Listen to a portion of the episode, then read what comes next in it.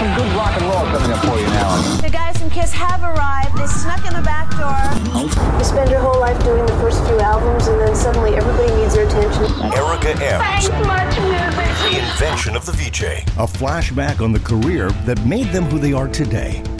On this episode, just to think about like where we were and when and how we broke out of it and where we went to is it's amazing. This is Erica Ehm's Reinvention of the VJ.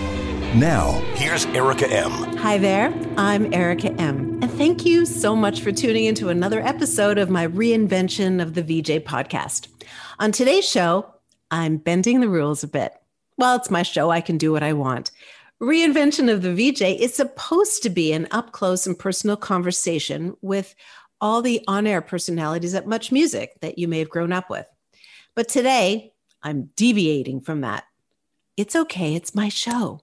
My guest today was the host of YTV Rocks and Rock and Talk, where she, like me, was introducing videos and interviewing bands in the mid 80s. Her name back then was Laurie Hibbard. Today, she's an author, she's a mom of two, uh, she's a broadcaster, and her name is Laurie Gelman which she took on when she married the now famous producer of the Regis and Kelly show. Well, you know, not the Regis and Kelly show. Let's call it the Kelly, the Kelly and Seacrest show and Ryan show. Gelman, you know who I'm talking about. So on a show today, we get to talk about motherhood, broadcasting, parenting, writing, aging, all the good stuff. We are going to have so much fun chatting today. I just know it. Of course, we're going to compare our experiences from the 80s, but what really intrigues me is what happened after she left music television, because it's that story of reinvention, of resilience, luck, self worth, struggle, and lots of perspective. That's what intrigues me. So while my conversation with Laurie will be a trip down memory lane, I'm hoping that more importantly, you find some interesting tidbits or insights into what it takes to get what you want in life, to reinvent and be creative, to deal with tough times, and maybe even redefine what success is for you. Ultimately, I'm hoping to inspire you and your choices in life. And for me, well, this is my passion project. For the last 14 years, I've been running one of Canada's largest platforms for moms. It's called ymc.ca, and I have a marketing agency that's called M & Co. And my job for the last 14 years has been connecting moms with brands. But listen, 14 years, that's a long time. Even though I love what I do, I'm hoping that this show may give me some food for thought while I consider what the next chapter of my life could look like. So now let's get started.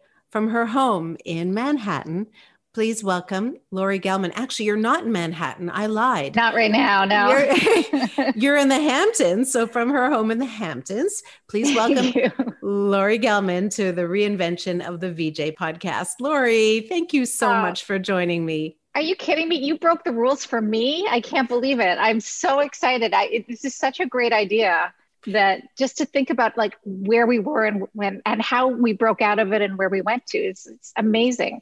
Yeah, I think it's going to be um, hopefully well received. This is a an idea that I had because in my life, at least, much music was a big part. Partly because I was there for 13 years, Laurie.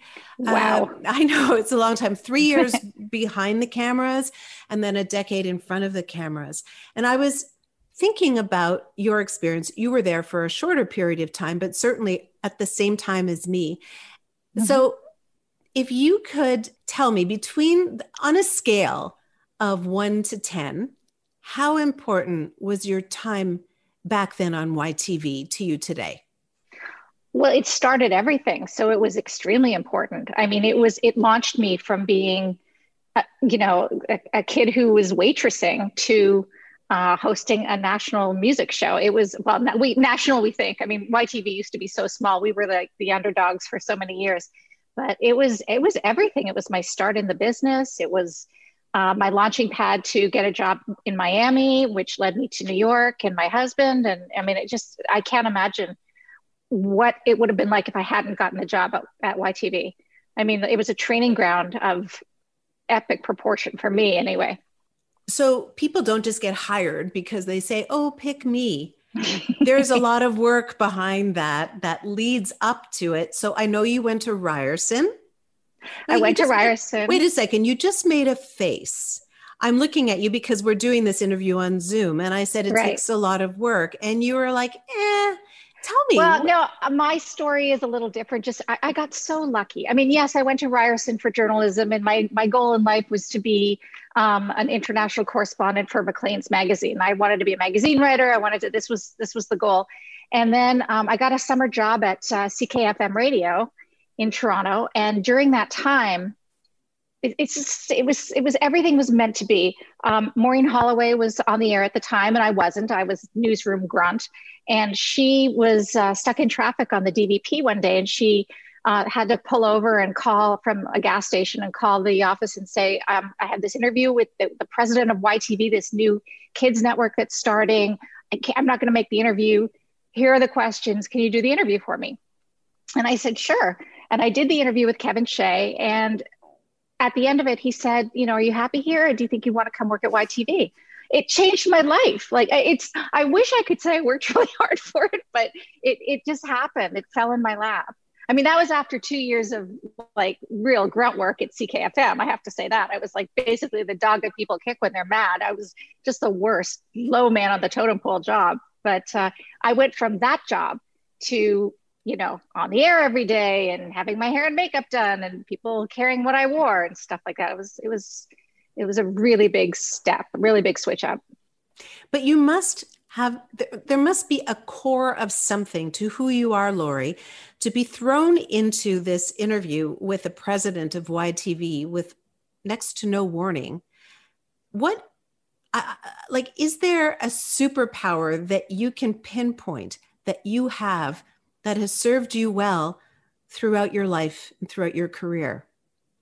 I want my first instinct is to say luck, but luck doesn't get you everywhere. Um, I was lucky to, you know, be in the right place at the right time, but I also impressed the man that I needed to impress in order to take the next step. I mean, it wasn't just like oh, me, YTV. Of course, in my back of my head, I was like, man, I'd really love to go and you know work there and do what because I'd read all about it because I was you know cramming for this interview. I had about ten minutes notice, and I, you know, part of me was like, I would love to do that, but I'm not a person that puts it out there in the universe expecting for it to come back. I wish I was, but I'm not.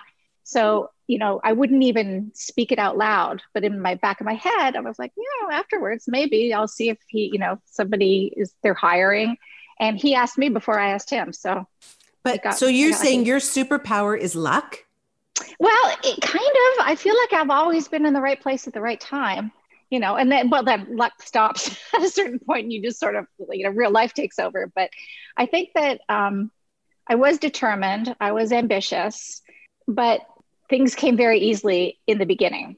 hmm Um, back in the day, in the 80s, when you and I were both on the air, Mhm.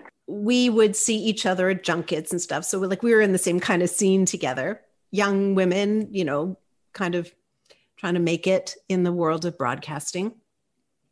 And I remember my days at Much were chaotic.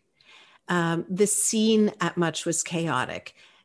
We would do these live interviews, phones were ringing, people were walking around in the background. What was it like for you? What was sort of the vibe at YTV like? Like you mentioned, you got your hair done, you got your makeup done. I'm like, I did. we got nothing like that. So tell me about what it was. Nothing. No, no, no. We we we we were told to pick our own outfits. We had to find we had to pay for our own outfits. Oh yeah. It was all like we were on our own. Yeah. So obviously different from you. Tell me what was it like for you? It, it wasn't like that. I mean, I came in as I'd never worked in television, so I didn't know any better. But yeah, you were you were put in to hair and makeup, and they gave you a wardrobe, and they gave you a script, and you know they. This was the first year. The first year it was very bumpy because we were stupid new guys, all of us. And when uh, YTV Rocks went on the air, there were five hosts, and uh, we were all young, and it was everybody's first time on television, so it was it was kind of a joke. So I really think they had to um, keep us in a cocoon and sort of gently place us in the studio and tell us what to say and tell us what to to do. And and it wasn't until I think after two years of YTV Rocks they gave me my own show. Because again I am ambitious and I was lucky enough to have producers who saw that I was ready to take the next step and to not be a part one of five. You know one of five is, is really tough when you're hosting a show. It's really hard to be one of many. It's hard to be one of two. You really have to have a rhythm yeah it was it was you were very well taken care of at YTV. They could not have been kinder. Let's talk about this transition from one of five to one to hosting your own show, Rock and Talk. Mm-hmm. Would you say luck was involved there, or was there something a little more um, weighty involved in that transition? Like, was I the Lizzie Borden of YTV? I just packed them all off, one after the other, get them, get them out of my way to make it. Um, there was a little bit i think there was a little bit of that. I was very ambitious. You mean i was working with people who were still in high school some of them. And i just you know i, I knew that their path wasn't going to be mine. I was in my career. I was ready to go. So i think that was obvious to a lot of people. Um, nobody lost a job because of me but they just sort of spun me off into a different direction and that's when things really took off for me i mean you have to realize when we were at YTV, we looked at you guys as much as like the superstar powerhouse people. We just we got your scraps and your leftovers, and we were lucky if anybody came by our studio, and lucky if if anybody agreed to even be interviewed by us. So you guys were, you know, you were the gold gold standard. And that was, you know, my whole day of time at YTV. Like my next step was like, I'm going to Much. That's what I'm doing. That's my next step. And you know, I, I just I wasn't that girl. You know, you guys had you were all so cool you had like you with your hats and Natalie Renard, like all of them were just everybody was just so rock and roll. And we were, you know, fresh faced, young, you know, innocent. I, I, can't even explain it, but we were not, we were not uh, worldly or rock and roll at all. Was music an important part of your life back then, or were you a broadcaster first? I was a broadcaster first. That's where that's where my training was. Um, I quickly learned about music and learned how much I loved music. That's one of the best things about the job is you really it's on the job immersion into this incredible thing that um, it, it, you know you, you listen to radio and you watch MTV or whatever it is you watch YTV um, much but when you actually start to get immersed and you read the articles about these artists and what they did and what their lyrics mean and and you know it was just it was a really great transition for me. It really i mean I, I, I was like i used to read the news the news the news. And then i started just reading rolling stone and entertainment weekly and stuff like that. And it just it took me to another place. You did a gazillion interviews I way way more than me like i You guess think? because well you yeah because your show rock and talk was all about interviews and at much i was one of six so the the interviews were spread out amongst us, but you did them all. And I remember you being on like every freaking junket that there was, a junket being being flown from Toronto to cities all over, usually North America, to interview Yeah. stars of uh, some music, lots of film and TV. yeah So basically, you were learning on the job, as as you mentioned, and I wondered, what would you say are the most important things about conducting interviews? the first thing I learned was not to talk over people while they're talking because it was a it was a brutal first lesson. I think on my it was my first interview. I think it was with Keanu Reeves, and it was during the Toronto Film Festival. And I was I asked him questions, and when he answered, I go, mm-hmm, mm-hmm, yeah, yeah, yeah, uh huh, uh huh. And I thought my producer was going to kill me. She she goes, "This is unusable. You know, this is not a conversation. You have to stop talking when they're talking." So it was that was a great lesson to learn, and something I it did, it didn't even occur. I was like, "Oh gosh, yeah, you're right. I have to shut up and and actually listen to the answer and not wait. You know, I can't wait to tell you my next thing and what's what's most important thing I'm going to say." Um, that was probably the biggest lesson. Also, nobody's who they seem like everybody's everybody has their stuff and everybody you, i mean you, you know you're, you're so excited to meet somebody and then you meet them and it's kind of like oh you know it, it's not as great as i thought it was going to be i saw actually i was thinking about this i watched your interview with kurt cobain and I, I thought at the time like that would have been one of the most intimidating interviews to do. I, I never, I never, Mick Jagger was the toughest I ever had, but, but I thought that would be so intimidating. And how did you keep his attention? Well, there was a strategy there. Really? Oh yeah, there was a strategy when I when I found out that I was going to be sent to Seattle to interview Kurt Cobain. I was a little nervous because I heard that he was a really difficult interview. He doesn't like authority, he doesn't like mainstream media, and I to some degree could be uh, seen as mainstream. So the first thing I did was when he walked into the hotel room, because as you know, junkets are often done in hotel rooms, which is the most boring background. And so I said to him when he walked in, Hi, my name's Erica. Would you like to do the interview in the bed or on the balcony? And I said that to I. I, I did it on purpose, Laurie, because I wanted him to see me. I wanted him to have to think of what I just said and have an answer for me. And I remember him looking really uncomfortable and saying, uh, on the on the balcony. And i was like sure no problem. And so we set up outside. And of course there's that you know the beautiful background of seattle that everybody now knows from that interview. Uh, and then i continued on that path which was i asked questions that i felt would speak to his humanity rather than the typical rock star tell me about how you wrote that song Right. so I, I tried to pull in other things like I knew that he read. So I asked him what he was reading and that kind of lit him up. And so the kinds of questions that I asked, I I put them heavy at the top, the sort of life questions, so that he became invested in the conversation. And then the ones that are a little more music oriented, I already had earned his trust and so he gave me better answers for those. Oh, I'm well. sure he did. My Yeah. gosh, that's a Yeah. great. That's great. Was that your idea? Yeah, of course. Uh, another thing at Much Music was that no one ever helped you. You were Oh. really on your your producers. The producers had their job, which was mostly post production. They would set things up and then they would do the editing and but the actual interview, no one ever helped me. And I know say the that research and no, all nothing? myself, Wow. all myself. And so it, you know, it made me tough, and uh, it it gave me a thick skin, and uh, and I'm sort of a one woman machine because of it. Yeah, And definitely. and it's interesting because your career also was different because you the jobs that you then took were more working for a broadcaster and I went off more as sort of an independent shit disturber. if you will. so tell me, how did you end up leaving YTV, which was a great job? You had your own show. What happened? Oh my gosh. It was, I had been there for four years. I loved it. Um, it was a great job. I mean, we were in our 20s. Come on. It was so much fun. It was, it sets you up for a little bit of disappointment for the rest of your life because, I mean, it was just nonstop fun. Um, but I was, I was looking for a job in the US. I knew I wanted to go, um, I knew I wanted to go to Los Angeles. That was my, my big, but uh, I got an agent and she sent my tape to Miami and the for for a sports job to be a sportscaster.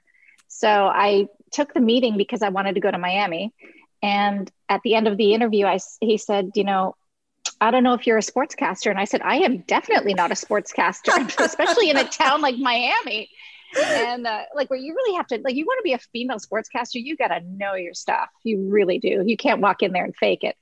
Um, and he said, "Well, I really want to hire you. So what what do you do?" And I said, "Well, I was I was at YTV. I, I introduced videos and and, and interviewed, um, you know, celebrities." And he's like, "All right, good, let's do it." And that again, lucky. you know what I mean? The luck comes in there. Um, I'm good in the room. I, I I'm a lot of energy and enthusiasm when I when I start something.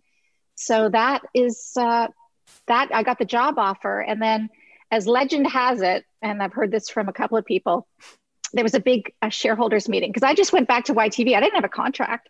I just back to YTV. I said I, I'm leaving. I got a job in Miami, and I guess they were had the shareholders meeting or whatever. And somebody stood up and said, "Who the hell let Laurie Hibbard just walk out of here?" after four years of us like building her up and making her the face of YTV, they were all just sort of like, because they didn't even, it didn't even occur to them that I would ever go anywhere until I absolutely aged out of the job, you know? So you moved to Miami. That's brave, I think. Yes, you don't know, you don't know anybody. You No. were quite young and Yes. you had a job, but I'm guessing nothing else. So tell me what that time was like. it was transitional i mean you really are moving you feel like you're on the moon you know when you're when you move somewhere so completely the opposite of of canada um, i went down there I, I found an apartment i i mean he- again here's with where my luck comes in you know the boss hired me they gave me my own office they gave me like a producer they, it was just it was you know for local news um, and I just I, I just sort of grew into it. I mean, it was it was pretty uh, exciting at first. I mean, I really uh, I'd never had so much freedom. Everybody was usually like, you know, propping me up. So all of a sudden, everything was like, "What are you going to do today?" I'm like, "I don't know. What should I do?" And they're like, "Well, it's up to you. You've got you know four minutes to fill on the ten o'clock news, so you better do something." So that was that was an interesting um, an interesting time. But I should say that when I moved to Miami, a month later, Hurricane Andrew hit and decimated the entire south of Florida. It was just, it was awful. So we went on 24 hour broadcasting, emergency broadcasting. And so you had a, um, a shift, you were either uh, four in the afternoon till four in the morning or four in the morning till four in the afternoon. And you would go down there and you would get helicoptered to helicoptered to like Homestead or you know wherever like the, the story was that day and you would do your story and then you would you know go back to the station and you would i my, i had a lot of like reading messages that people were trying to find people. So you know glen glen cove you know hey your your sister's fine and she's in boynton beach. And you know that was sort of because i wasn't really a news reporter and they set me down to do one thing um, because i kept saying like put me in there coach let me do something you know and then I guess I went down to do something about the Marines coming to help. And as soon as I saw the the helicopter landing, I'm doing a live shot and I burst into tears. I'm like, oh, so the boss was like, yeah, you, you can't do hard news. Sorry. Get back to get back to the entertainment. Wow, that's crazy. It was a great learning. That that was incredible experience because you were just on the air. It was like being on radio. You were just had a live mic and you just had to keep saying stuff. Well, that was like much music. Yeah, it really was. That's what we did is just nonstop talk. Yeah. Four hours every day and live. That's what we did. So you were in Miami. You had these interesting experiences. You Mhm. were finding Laurie's voice. When did you meet your husband? Um, I interviewed him in December of 1993. Regis was uh, Regis Philbin, who was the host of his his show, uh, was coming down to be the Grand Marshal of the Fort Lauderdale Boat Parade, and we were the station that was uh, sponsoring the parade, and I was the reporter um, tasked with interviewing Regis. So I went to his hotel room because God knows everything takes place in a hotel room, and I interviewed Regis, and then um, Gelman was there with him with his ponytail and his glasses and i didn't really know that much about him I, I, but i was like oh, i should interview him too he's you know he's part of the show so i interviewed him and, and not a word of a lie we've been together since the day we met we've been together since that day What happened? weird It is. Well, it's sweet. i'm It's- a really good interviewer I guess. yes. What happened? Tell me about it. Like, how did you interview someone and then end up marrying him? Like, how did what happened during that interview, or what is it that happened? Well, I mean, I have to say Regis had a little bit of something to do with it because he always, you know, was trying to get Michael to do, you know, to, you know, oh, Gelman, she's cute. And, you know, Kathie Lee can't last forever. And so, you know, oh, like he, say- he was looking to to replace, uh, like for you to host. Yeah. Yeah. That's because he thought every girl wanted the job beside him, which, you know, pretty much everybody did. You know, it was it was a great job. And but Kathie Lee wasn't going anywhere first. Like she was she was entrenched in that show. And um he would just wanted to, you know, nudge Michael and give him a hard time. So for whatever reason, he chose me he was, you know, when he was in, he goes, "Oh my God, Laurie Hibbard's here. Nobody told me Laurie Hibbard was going to be here. Gelman, this is huge. This is huge." So it, it, you know that kind of thing um, started, and then we um, we did the boat parade, and then he came back to this like big party we were having at the hotel, and Michael was with him, and uh, we were all just sort of schmoozing around, and then someone said, "Hey, let's go out to Confetti's," which was this old nightclub in Fort Lauderdale, and God, I don't know if I should tell you this story, but I may as well. Um, Miss Teen Florida was at the party as well, and she had hooked her arm right around Michael. Even though Michael was talking to me, she came over. She was, and then she took my. And I, I have no interest in competing with Miss Teen Florida for anything ever. Thank you. Um, so I. Uh, I said, "Oh, you guys go ahead. I'm fine." And Michael said, "No, I want you to come." And I was like, "Yeah, you know, it's it's good." He goes, "No, really, Laurie, come." And then Miss Teen Florida sort of went, well, maybe I won't come. And Michael said, all right, see you later. so at that point, I knew we liked each other. And it just, we stayed up till like five in the morning talking. We talked about skiing and we talked about everything. I mean, our whole lives, basically. But skiing was the big thing because it was something we both loved to do. And, you know, he called me the next day and he sent me flowers a week later. And then it just, it just happened we we kept in touch and i wasn't looking to go to i wasn't looking for a job first of all. I had a great job. I loved miami. I wasn't looking to go to new york for sure. I, I really wanted to go to los angeles if i was going to go anywhere. And um, four months later i got a job offer in new york you know without even really going for it. What? Wait stop. Out of the blue you yes. got a job offer in new york I know. Well, it was I went well. I, had to go audition. Obviously, like I went up for an audition. I didn't think it was going to be anything, and I was so surprised when they when they hired me. I couldn't believe it. And that was the uh, talk show with Tom Bergeron, where I on um, FX. So that was my next leap. But the funny thing was, Michael and I'd been dating for maybe five months, four months, four months. And then I called him one day and I said, you know what? I, I'm moving to New York. I got a job offer. And he was like, he was like, what? What? Oh, uh, you're not moving here for me, are you? And I said, no, asshat. Excuse me. I'm sorry. I'm no idiot. I'm living here for the six figure job. Like, you know, so he really choked at first because he was worried that I was coming just to be with him. But when he realized I had a legitimate offer, and then, you know, I, when I once I moved here, we were 100% full time. And then seven quick years later, he asked me to marry him. Okay, so you were together for seven years. Yeah. Wow. Yeah. Yeah. But that, you know, it's interesting when you said to me at the top of the show that luck has played a large part in your life.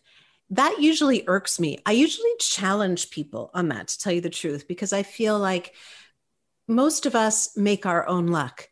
But oh yeah, the harder you work, the luckier you get. That's what I used to say. Yeah, yeah except Laura, you got a horseshoe up your ass. I know. I know. I'm extremely lucky. I mean, sometimes I think my luck sort of ran out, but then I started writing books and I got lucky again. Wait so, a second. You know, your your luck didn't run. Let's go back. Don't don't jump okay. ahead here because I'm sorry. I'm sorry. You you did this.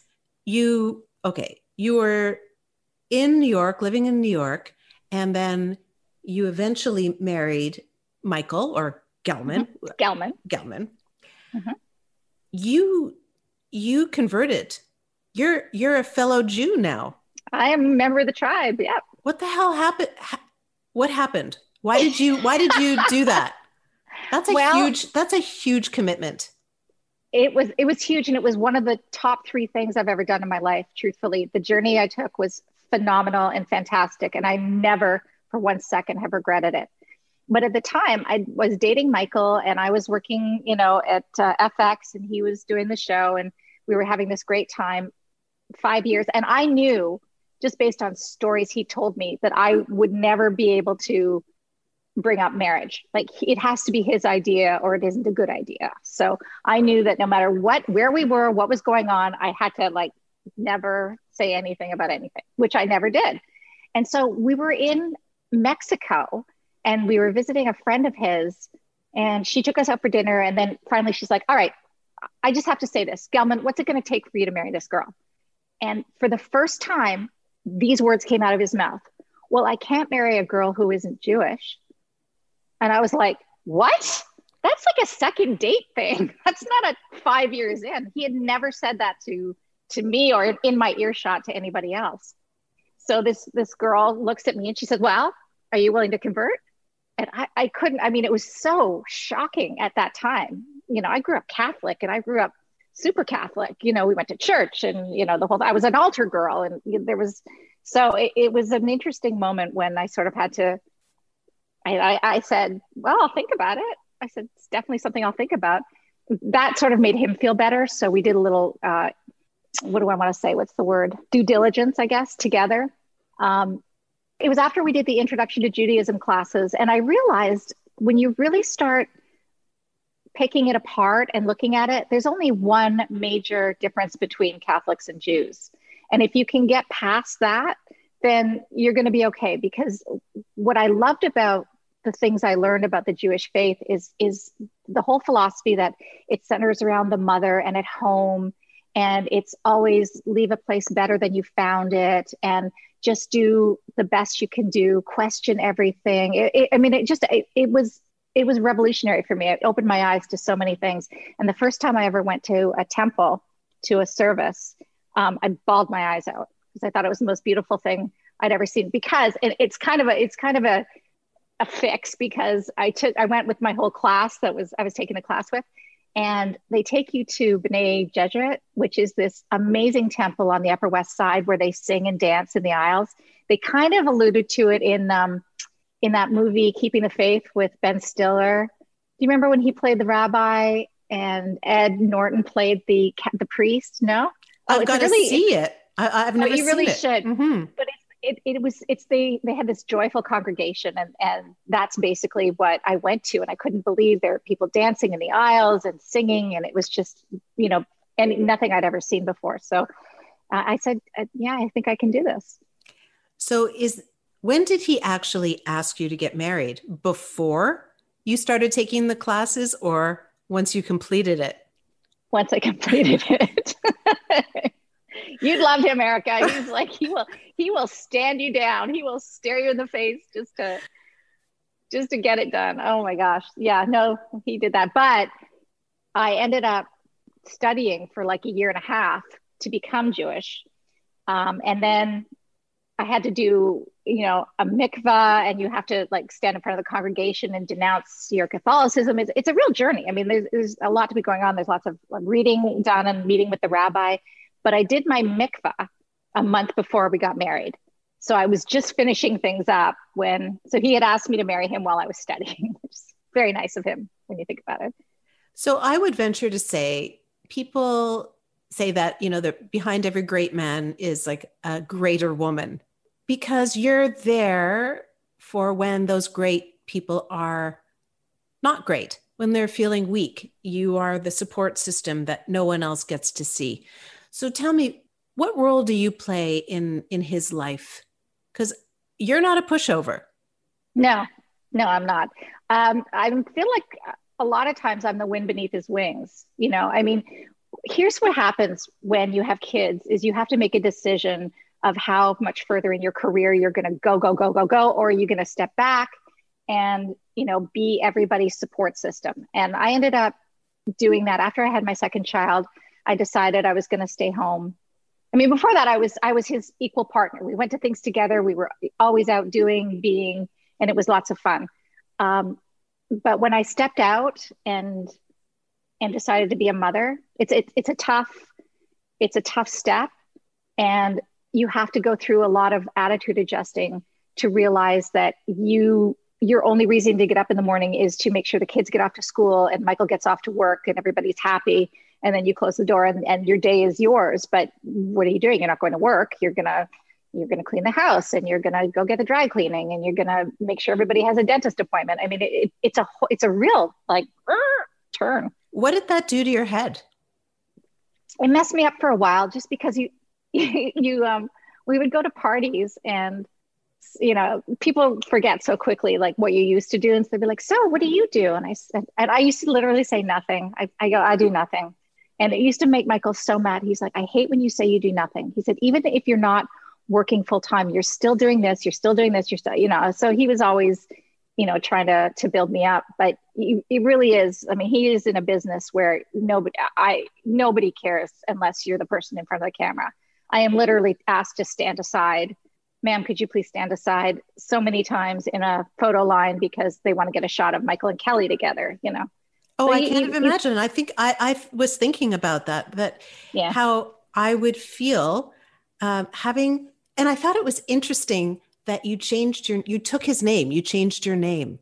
And I thought that did. was, that was, that's a huge statement to, because you put a, lot of years into building up the name Laurie Hibbard. And suddenly, you know, the, the person Laurie Gelman emerges and no one knows who she is. Right. You know, it's funny. The day I had my name changed, and it was important to Michael that I changed my name because he wanted it to be a, us to be a family unit, and and I really didn't mind. Um, but I remember trading in my ID. I, I had to go someplace. It wasn't the DMV, but it was someplace like that. So, and I traded in my ID, and she gave me something back, and she said, "That's it. No more Laurie Hibbard." And just those words, I was like, "Wow." that was when it hit me more than you know just the, the process of doing it didn't bother me as much as hearing that no more laurie hibbard she's gone You realize that our lives crossed. I mean, really crossed, because I had created a show for Life Network in the year 2003 to 2005, and it was called Yummy Mummy.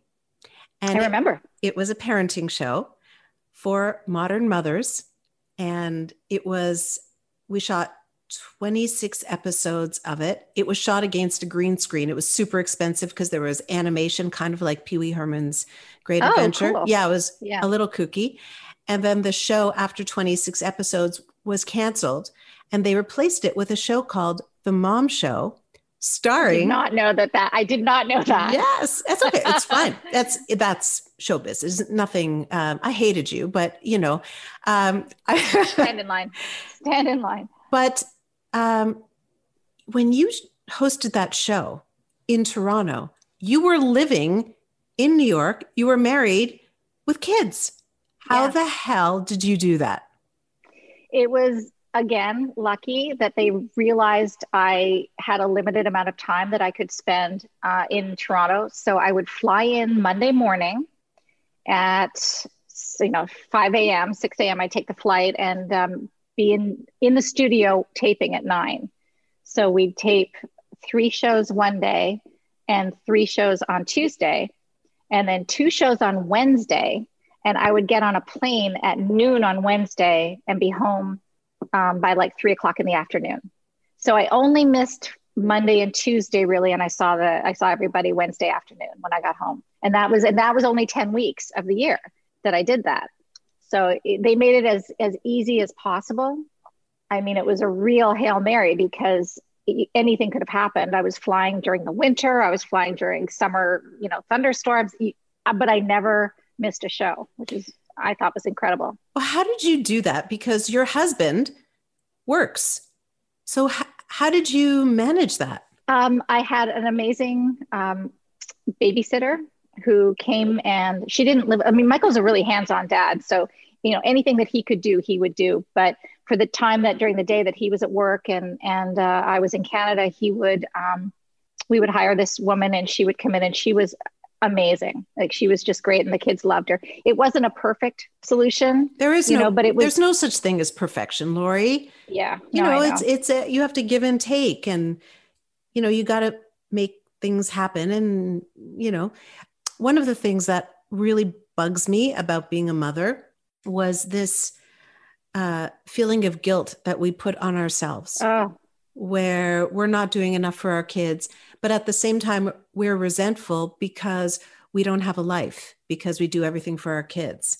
So, how did you deal with those feelings of guilt because you pursued your career, which somewhat impacted your kids? it definitely impacted them. I mean, they hated seeing me. You know, they knew Sunday night when they woke up Monday morning I wasn't going to be there. I'd always leave them, you know, notes and uh, at where they were going to sit at breakfast. Uh, you, you you deal with the guilt by I don't want to say not dealing with it, but you realize how much it's feeding your soul to be away from them and doing something you love. So it almost makes you better when you come back. You're you're more willing to sit on the rug and play chutes and ladders or whatever you know whatever it is they want to play or make believe or tea party. Um, you, I used to I used to love those days away. I mean, leaving was hard, but once I got there and I had two nights of full sleep to myself, and you know, I would call them and I would, you know, um, try to talk to them as much as I could. But I, I mean, probably shouldn't say that, but I, it fed me. It, it saved me, as a matter of fact. I think that I was a much better mother because I was able to get away once in a while.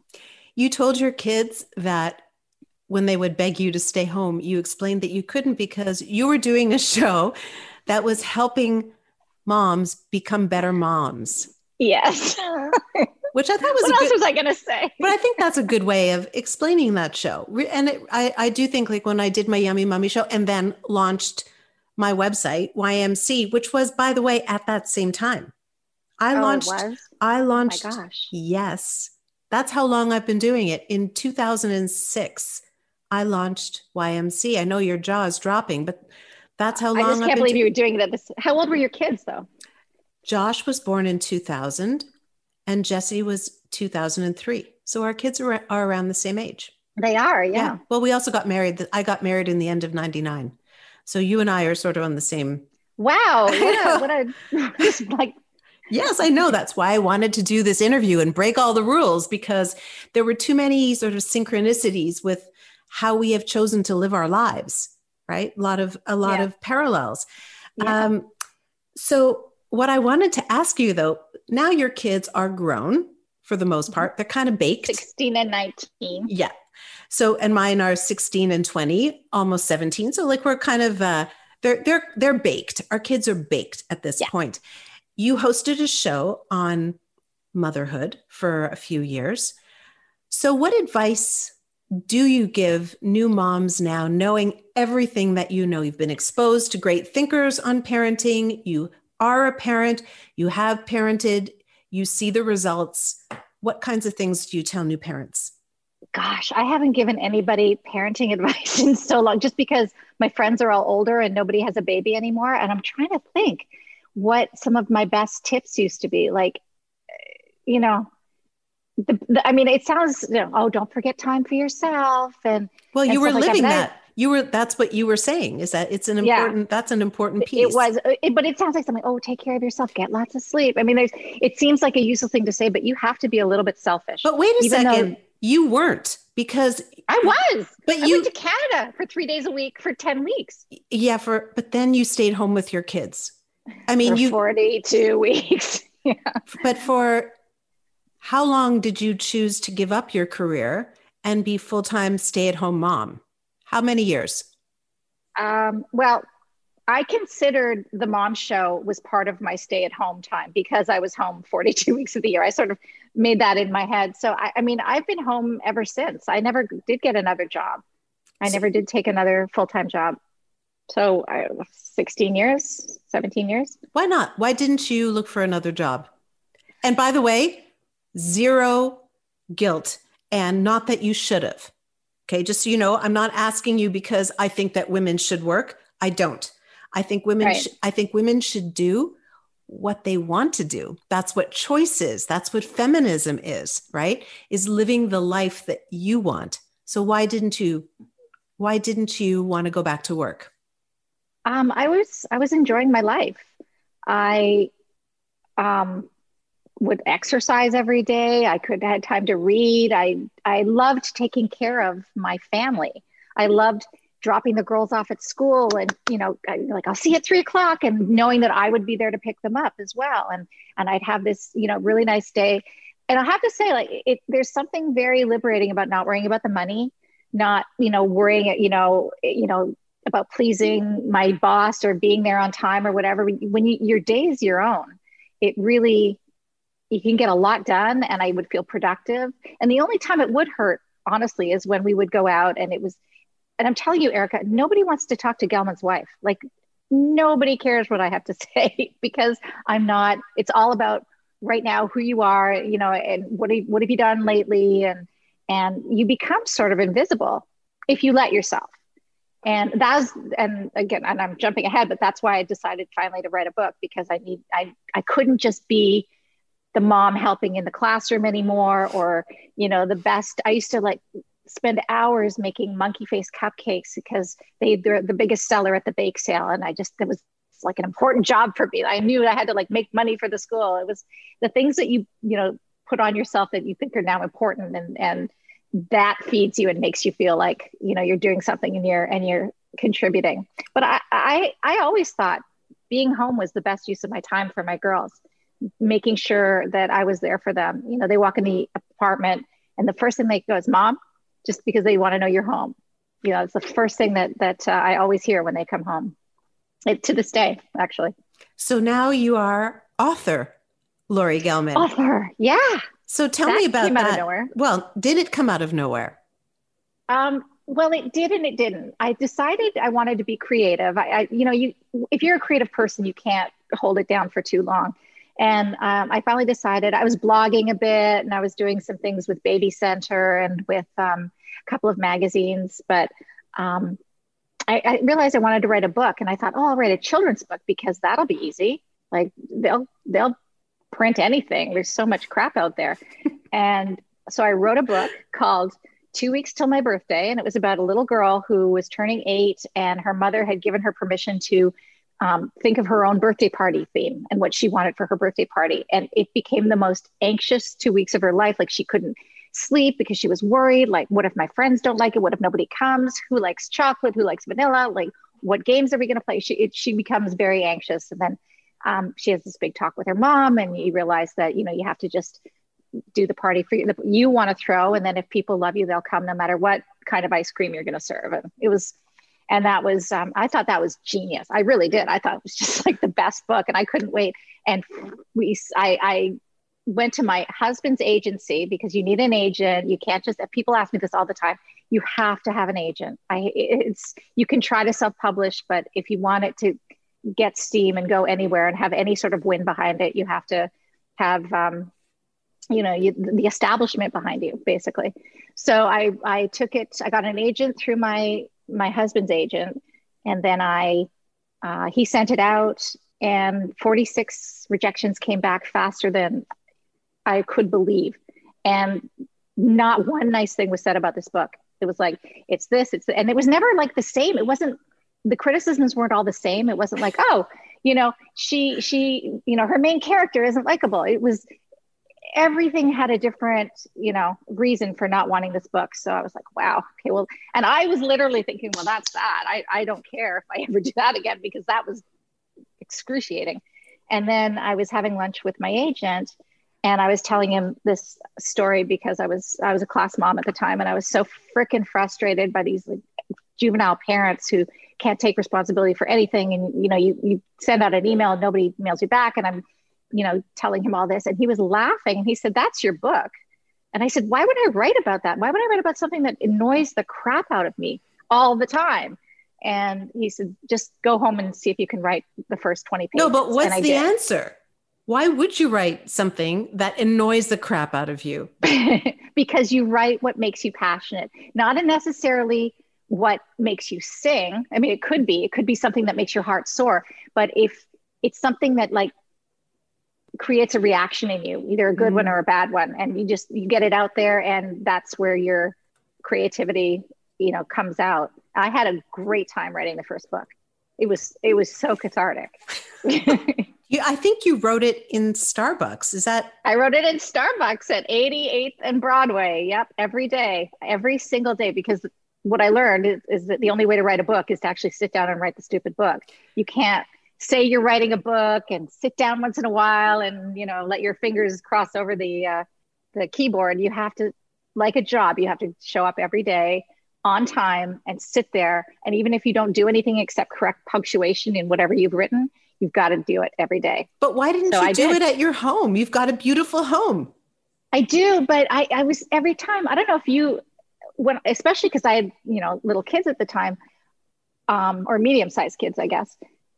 There's so much to do. And all I saw in the house was all the things that needed to be done. Mm. So I couldn't get myself out of that. It was too easy to stop and go to the fridge or stop and, you know, fold laundry or make a bed or whatever. It, like I needed, I knew I needed to just be away from it. So I went to the one place I knew where you could sit for hours and nobody would bother you. And I wrote the book. And the funny thing was when I finished, I finished the book at Starbucks too. And I remember being all by myself, like, and I typed the end, which is a great moment. And I was just like, and I looked around and like there's a barista and a homeless guy like waiting for the bathroom and me. And I was like, this is my moment. You know, didn't make it any any any sadder. I was very happy with that moment. It won awards. Like it topped the bestseller list. It won awards. And I I, think that what people really like about it, because I think the award was, well, the, the Vine Award for Vine Jewish, Award for Jewish literature.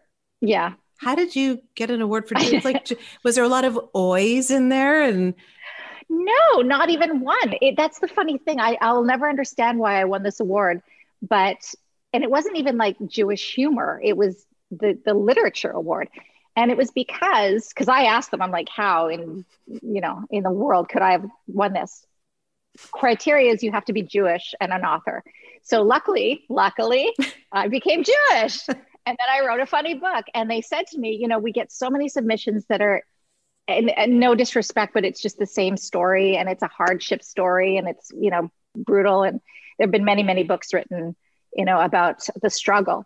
And and the, one of the judges said, Your book was just so fun and funny. He said there was just no chance you weren't going to win because we were all just so delighted to read something funny and like light as opposed to, you know, the hardship stories. did you know that you're funny? Nope. No idea. I used to call it the cocktail party in my head because I would I would think things, but I would never have the guts to say them. So I didn't know whether they were funny or not.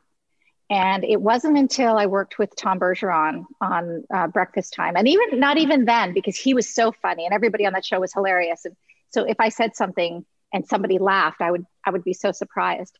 But when I started writing, when I started writing uh, first my blog and then these books, like the cocktail party in my head started coming out, you know, onto the paper. And that was, and, and then somebody would read it and laugh. And I'd be like, oh my gosh, really? I would never say that out loud, but, you know, And then you, write it. you followed up with You've Been Volunteered, Mhm. which also is doing so well. It did really well. It didn't do as well as the first one, unfortunately, but uh, the sophomore book never does. So it's, it's fine. But Um, it, it seems like there should be a TV series, Laurie. Come on, you're doing it, right? Tell me. Especially since I just finished the third book. Did you? Yeah, it's coming out in July. They What's it called? They want it. It's called uh, Yoga Pant Nation. I know. Look at Sponsored by Lululemon. We can we can see each other in this podcast. So the look on your face faces. I was back and forth on the title. I didn't want it. Um, I'm listening to other people's advice now, and they suggested many many things that they think will make the third book pop. So, um, yeah, that's that's what it's called. But seriously, is there a, a TV series in the works? Like, I'm sure your agent is pitching it to people. Well, I think before COVID, there was a lot of, you know, sort of simmering interest. And I actually did write a pilot for a television show.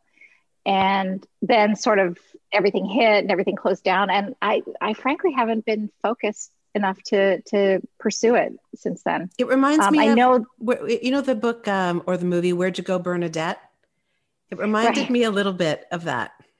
well, well, look what happened. I mean, that book was one of my favorite books of all time. And the movie wasn't that great, I didn't think. Well- I, it didn't translate, you know? Yeah, but there was a movie. It's fun. There was a movie, true. It'd be true. fun. Then people would be pushing Gelman out of the way and say, Mrs. Hibbard, or, or no, they, Mrs. Gelman, Mrs. Gelman, we want to Gelman. interview you. Yeah, that's going to happen. we'll see. Uh, I, you know, I, the icing on the cake is finishing the book. The cherry is is getting it published. Anything after that is such gravy that you can't. You know, I mean, I feel like I was succeeded just by getting it out there. If it does well, that's you know going to be even better. So, so I, I you have to sort of temper your excitement because, you know, I don't want to put anything out there that I don't think, as I said earlier, that that uh, that I don't want to jinx anything. I guess. So you have had really pretty amazing life to date. You're only halfway done. What would you say has been your proudest achievement to date? Okay, this is going to sound very not insincere, but it's going to sound like a typical mom answer. But having my children and raising two good, good daughters has been absolutely the best thing I did in my life. Remember, I told you that uh, converting to Judaism was one of them. Having my children, converting to Judaism, and randomly, and I don't know why, but this changed my life. I took a self defense class when I first moved to New York, and it just changed how I walk and how I view the world. And it taught me not to be scared. And it does it doesn't give you a false sense of see, I mean, I know exactly who I am. I'm a tiny woman, but but I felt so much better after taking that class. I can't begin to tell you. So I love talking to you. I had no idea who you are today. So it, it's really fun getting to know you again. I love that you are so straightforward. I love that you do what you want to do and you don't really care what other people think. That although you do keep your cocktail voice in your head until for the most part, for yeah. the most part, but but you, a lot of people would say, "What are you crazy giving up your career?" And you knew what was right for you. And yeah. I think you know, for those people who are listening to this, we all kind of know what's right for us. And all the advice in the world would be helpful, but ultimately we have to make the decisions because we have to live with, you know, being at home for 14 years. Right? The people who give us that advice, stay home, they don't have to be at home for 14 years. So you made the right decision. You told me that the highlight of your life has been staying home with your oh, kids. Definitely. So I think that's a yeah. beautiful thing. And the fact that you that you uh, are Jewish now, like you really like that now. well, you're of my people. It's hilarious. Listen, and I'm and I'm super Jew, so it's really annoying to be around me like Shabbat Shalom, everybody, and I'm like. you know, the only one that remembers the prayers over the, the, you know, it's just everyone's like, oh God, why did you convert? Hilarious. Laurie, thank you so much. Um, we're going to wrap up today's interview and re- to remind everybody listening right now that uh, you are such an important part of this show. And I really need to hear what you think of the show. So we set up a phone line for the listeners of this podcast where you can call in and have your voice heard. Basically, you're leaving a voice message for me, and that voice message can be played on this show. So the phone it's number, like the speaker's corner. It's like yes, the speaker's corner yes. of, uh, podcast. It's That's the, so cool. You can call in too, Laurie, 833-972-7272. I'll say that number again for those of you who are looking for something to write with, because that happens, or you can just put it into your phone, 833 972 7272. You can call in, give us feedback on the show. You can suggest someone else that you think would be a, a, great interview on reinvention of the VJ, or perhaps suggest questions. And I would love to hear your anecdotes. Maybe there are things about MuchMusic that meant a lot to you, something that made you laugh, something that was really memorable. Perhaps you met some of the on air people in real life and want to dish a little bit about what happened. All that would be great. Give us a call, 833 972 7272. And if you're not a phone type person, I'm cool with that. You can reach out to me on all different social media platforms because I kind of live online. You can find me on Instagram, on Twitter, I have a Erica M Facebook page. Um, and all you have to do is just search my name, Erica M, and uh, you will find me online. So I want to thank everybody for listening, especially I want to thank Laurie for being a part of this and for to remember um, to all of you that next week I'll be back with another episode of Reinvention of the VJ. So here's to living a life filled with music, meaning, and many reinventions. Thanks for listening. Follow Erica Ehm's Reinvention of the VJ podcast. Subscribe and follow more episodes. Click to reinventionofthevj.com. Podcast produced in collaboration with Steve Anthony Productions. Editing and coordination of Flalo Communications Inc. Copyright 2020. Another Sound Off Media Company podcast.